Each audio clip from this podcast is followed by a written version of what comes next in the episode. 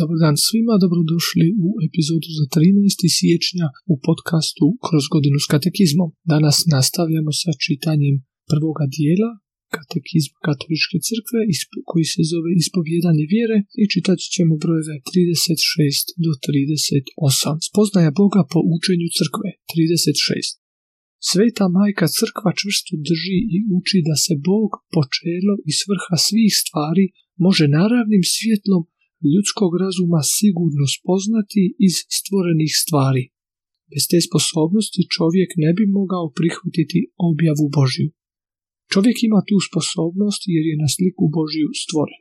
37. Pa ipak je čovjeku u povijestim okolnostima u kojima se nalazi veoma teško spoznati Boga samim svjetlom svoga razuma. Premda je ljudski razum jednostavno govoreći po sebi doista sposoban da dođe do istine, istinite i sigurne spoznaje da postoji jedan osobni Bog koji svojom providnošću uzdržava i upravlja svijetom, te da postoji naravni zakon što ga je stvoritelj u naša srca usadio, ipak ta isti razum nailazi na mnoge poteškoće da se uspješno i plodno služi tom svojom naravnom moći jer istine koje se tiču Boga i odnosa ljudi s Bogom potpuno nadilaze red vidljivih stvari i kad trebaju utjecati na ljudsko djelovanje i oblikovati život, zahtijevaju od čovjeka žrtvu i odricanje. U nastojanju da dođe do tih istina ljudskom pak umu smetaju ne samo utjecaj osjetila i mašte, nego i neuredne težnje koje su posljedica istočnog grijeha. Zato se događa da ljudi glede tih pitanja rado uvjeravaju sami sebe da je neistinito ili barem dvojbeno ono što oni neće da bude istinito. 38. Zbog toga je potrebno da čovjek bude prosvjetljen objavom Božjom ne samo u onome što nadilazi njegovo shvaćanje, nego i u vjerskim i čudorednim istinama koje ljudskom razumu nisu posebi nedohvatne da bi ih u, sadašnje, u sadašnjem položaju ljudskog roda svi mogli spoznati bez teškoća, s čvrstom sigurnošću i bez primjese ikak zablude. Evo danas nastavljamo u ovome dijelu čitati o načinima na koji čovjek može spoznati Boga.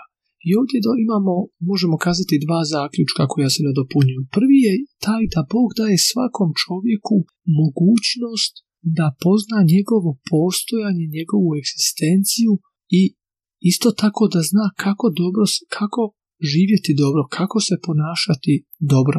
Katekizam podcrtava da možemo doći do ovoga putem našeg vlastitog razumijevanja i tu kaže u broju 36 kako čovjek može svjetlom ljudskog razuma sigurno spoznati Boga i stvorenih stvari i da znači čovjek može putem svjetlom svoga razuma, svjetlo, svjetlom ljudskog razuma može razumjeti neke osnovne principe što je to dobro, kako se ponašati, znači prirodni zakon koji je upisan u čovjeka i putem ove prirodne mogućnosti to čini nas mogućima da možemo prihvatiti objavu Božiju i možemo kazati da je Božje otkrivljenje, otkrivanje, otkrivenje sebe nama kao neka vrsta krune naših prirodnih mogućnosti.